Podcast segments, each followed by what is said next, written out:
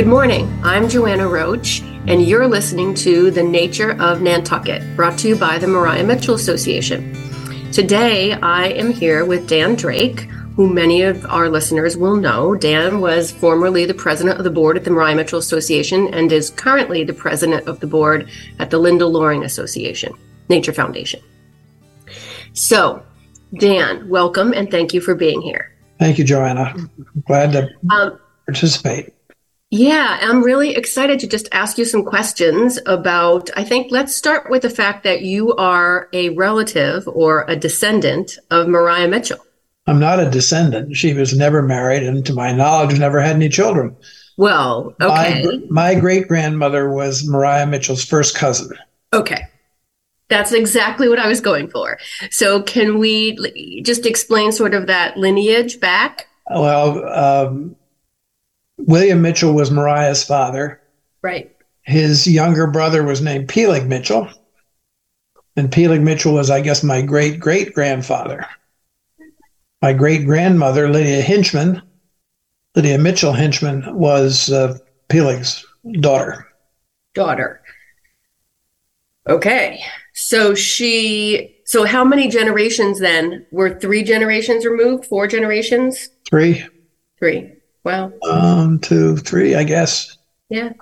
And how many sort of extended relatives do you have under that umbrella? A bunch. I don't know the full total. I would guess there are at least 40, maybe more.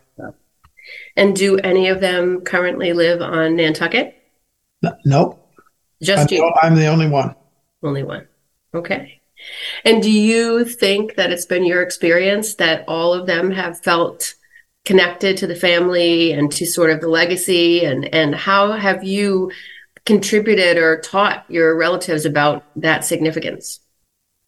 Well, I think all of I'm I'm the youngest of eight siblings, and I think almost all of them have contributed to their descendants' knowledge. And occasionally, I will get involved, but not very often. As far as the other branches of the family, uh, I can only speak to one other branch where I know that the the current generations knows a fair amount about Maria Mitchell because their their grandfather, I guess, yes, grandfather was um, Charles Hinchman, who was Lydia Mitchell Hinchman's son, who actually owned what is now the Hinchman House at the and gave it to the association. Yes. Wow. Okay. And I know that there are still maybe some family heirlooms in your in your collection. A few, not not many really, but uh, I think most of the Mitchell heirlooms went to other. I mean, obviously, my family's a big family, so there things like that were pretty widely spread. Um, the most interesting is that blanket that uh, my uh, sister-in-law or my niece uh, donated to the Maria Mitchell a couple of years ago, which is a blanket that started in uh, I think around 1740 and was given to the oldest female descendant in the line, and one of them happened to be Maria Mitchell.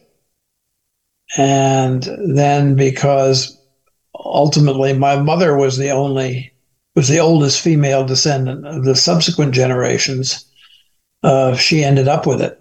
And it then went to her not her oldest granddaughter because her oldest granddaughter didn't have any daughters but went to the next granddaughter who has a uh, has a daughter.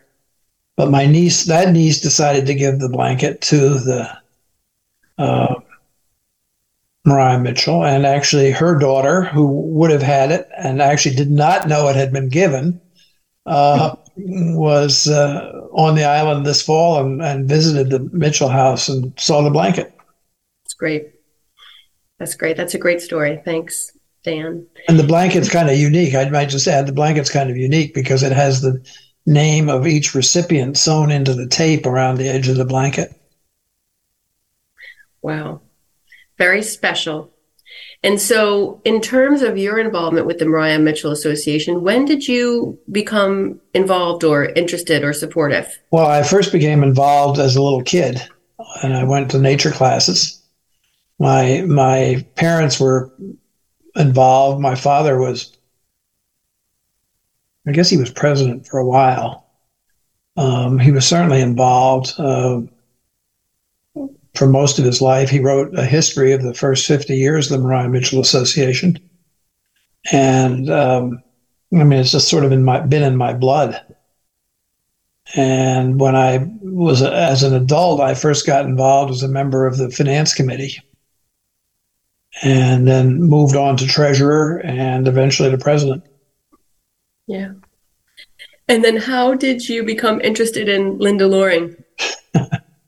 That's kind a of long, similar, right? That's a long. That's a long story. I don't think you want to take up your twenty minutes for that, but it's. Uh, uh, I. I mean, Linda was up. We live out in, off the Warren's Landing Road. Linda was obviously a neighbor. Um, I didn't really know her terribly well until I was uh, uh involved as president of the Maria Mitchell Association. And at that time, in the late '90s, all of the all of the uh, conservation organizations on the island were making a play for Linda's land. Linda did not have any uh, a husband or any descendants at that point. and so um, I first got to know her in the late '90s when we went and we visited with her, and we we sort of hit it off. Although I won't go into the details, we had an altercation, and she got quite not an altercation, but I pointed some fact out to her about her new foundation that she didn't want to hear so I didn't hear from her for several years after that. And then um, when the idea of the of the land council buying her uh, conservation easement on her property came up, I happened to be involved with a weekly newspaper, short-lived weekly newspaper on Nantucket, and wrote a column for that paper, and advocated for the uh, for the conservation easement and it ultimately happened. And uh, thankfully, yes, thankfully. I mean, I know she tried. She was in fairly heavy negotiations with the land bank back then, but the uh, that sale fell through on the fact that she did not want any deer hunting on the property, and the fellows and then and the good old god boys who were in charge of the land bank would not agree to a restriction on on hunting on the property. So that killed that deal off. I don't know what else she may have talked about but uh, so she set up the foundation uh, back in the uh, again in 1998 i think it was or 99 and um, i mean she said sort of a vision but she didn't really know what the vision was um, and it's gradually played out over the years into what has turned out to be a very, um, hopefully, a very meaningful effort preservation of that land and learning from the land. That's right. And how long have you been board president for Linda Loring? I have been president of, from Linda Loring since about, well, I had one term and then I got kicked off. Uh, excuse me. And then she came back to me. I've been involved for, I guess, about uh, 12 years, one way or another. Yeah. And where do you see sort of the future going? Of what? Of, I, I, think the Linda Loring Foundation. I would love to talk a little bit about that. And then I'd like to just generally talk about the things that have been changing on Nantucket. Well, I think, again, I think the Linda Loring Nature Foundation went through a strategic planning process a couple of years ago uh, where we determined that our mission really was education and research based on the wonderful piece of land that we received from Linda. Before we got the land at her, at her death, uh, we really wasn't weren't quite sure what our mission was going to be because we didn't know what was going to happen when she died. She never told us. And so at that point, we we embarked on um, this effort, and we're you know we are hoping at some point to build a new building out there. But we're you know there are, when some when you're dealing with an estate, there are all kinds of issues that have to be dealt with, and and uh, you have the added complication in Massachusetts of the land court which puts another layer of, of delay. And, and so technically, we don't own the land yet that she gave us. Um, you know, at one, at one level of the legalities we do, at another level we don't. So anyway, that's probably enough of that. Got it. And so, you know, having been involved in sort of these nonprofits that have been largely focused on science and research and conservation and and really nurturing the message of connection to nature. How do you feel and what do you see about Nantucket right now? Like, where are we going? Well, Nantucket has been tremendously fortunate to uh, have as much land as it has dedicated to conservation. I think there are arguments that there's at some point it's too much, whether that point is already passed or not, people will disagree on. Um, but but be that as it may, we are very fortunate to have all all this land, and and it's used for many different purposes. I think, other than maybe the Conservation Foundation, we're unique in not in in in you know basically living off the land that we have here in the sense of using it to to nurture our our uh, resources and, and, and focus on particular things. Uh, which, if we didn't have the land, we would not be able to to pinpoint exactly how we wanted to to go forward. I think, and uh, you know, we've made a decision. We don't want to be a nature center. We don't want to be, you know, while we want people to know and enjoy the property, we don't want it to become a playground, so to speak. Uh, and um, I think that is something that uh, is is really important for Nantucket. I mean, we love to have other groups come and use it, but we don't want to want don't want to abuse it, if you will. Um, and I think there's some danger of that happening in some of the other properties on Nantucket. And uh, so we're we're trying. We're fortunate in that we're very focused on one piece of land, which is a very special piece of land and you know there are issues that we can deal with here that that uh, are are important to the island as a whole in in the sense of of um, you know things like the impact of uh, climate change and rising sea levels. Because being on having a, a significant frontage on Long Pond uh, people may not realize it but it is tied to the ocean through Madaket Ditch and so there are tides in Nantucket in uh, Long Pond, and there are are um, consequences of big the bigger storms that we've been having or that are happening around us, and uh, we are setting ourselves up a bit of as a bit of a laboratory for dealing with those issues and then coastal resilience. Excellent. Yep, I agree with you. And in your years on Nantucket, you know, how how do you see us faring in terms of preservation? right? if, if radio could talk, it would read my face. Uh, the uh, I think it's uh, you know obviously the world changes. You can't you can't exactly stay where where you were, uh, and um, but you know, I think some of the things that are being talked about now are really important to the future of the island and its character. Mm-hmm. I mean, there are many aspects of Nantucket's character. It's not just Main Street, or it's not just the beaches, or it's uh, not, um, you know, the pops on, on the 4th of July. It's uh, every area has something special about it. And to the extent that, and, and the community has something special to it. And to the extent those that get degraded, uh, there are problems. And, you know, we haven't shown ourselves as being very good at facing up to those problems and dealing with them. Hopefully, some of the proposals that are coming up will help with that. But uh, it's uh, it's not an easy road ahead for Nantucket. Yes, I would agree with you. I mean, do you have like two or three things that you think are important for people to consider or or do you have um ideas about ways in which we I don't I, I, don't have any very good ideas, but the uh, the the thing that's the most important, I think, is the housing situation.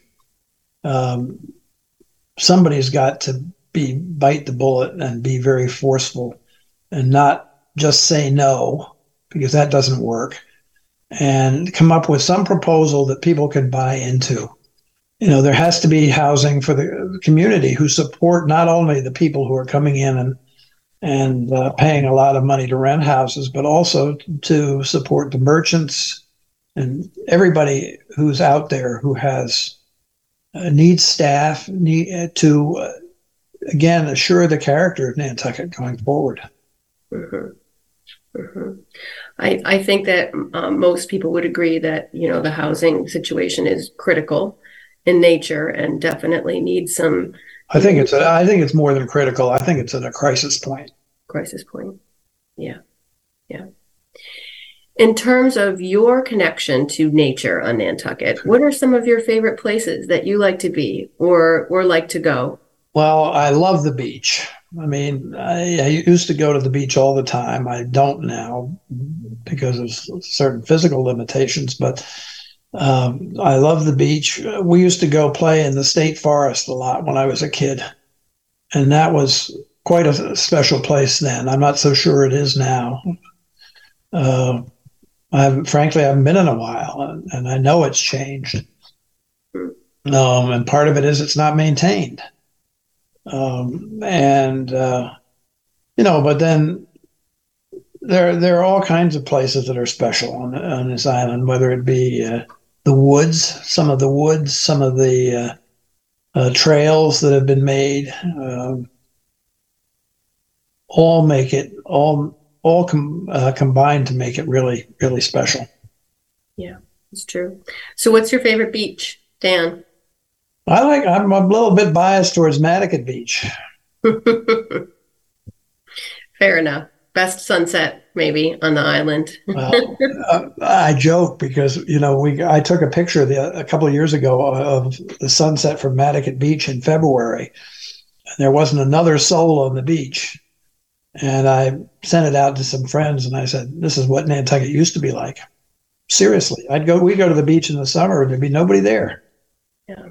For a picnic or something, you know, late late in the afternoon, early evening. Mm-hmm. Nobody else there are still some places you can go in July and August and see no one, but I, I think you're right. They're probably few and far between mm-hmm. at this point in time. Right. Yeah. Do you have any stories that you might want to share about your time at Maria Mitchell or things that stand out to you as memorable?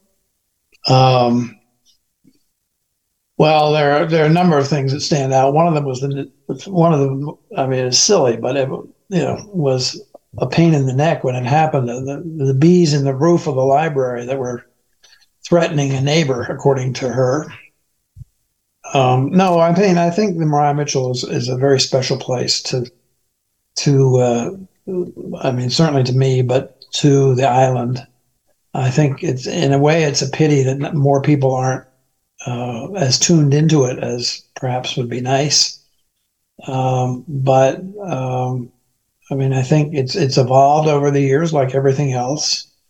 Um, it's it's uh, become a a much um, a more vibrant organization. It used to be pretty sleepy, frankly, um, and uh, so you know, it's it's it's a good place. It's a good part of the fabric of the island.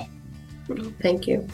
We, and we appreciate you, Dan, and your family for all of the contributions and service that you have given to the association. And I thank you for joining us today. And if you have been listening, I'm Joanna Roche. You're listening to The Nature of Nantucket. I've been speaking with Dan Drake. And have a great day. Thanks.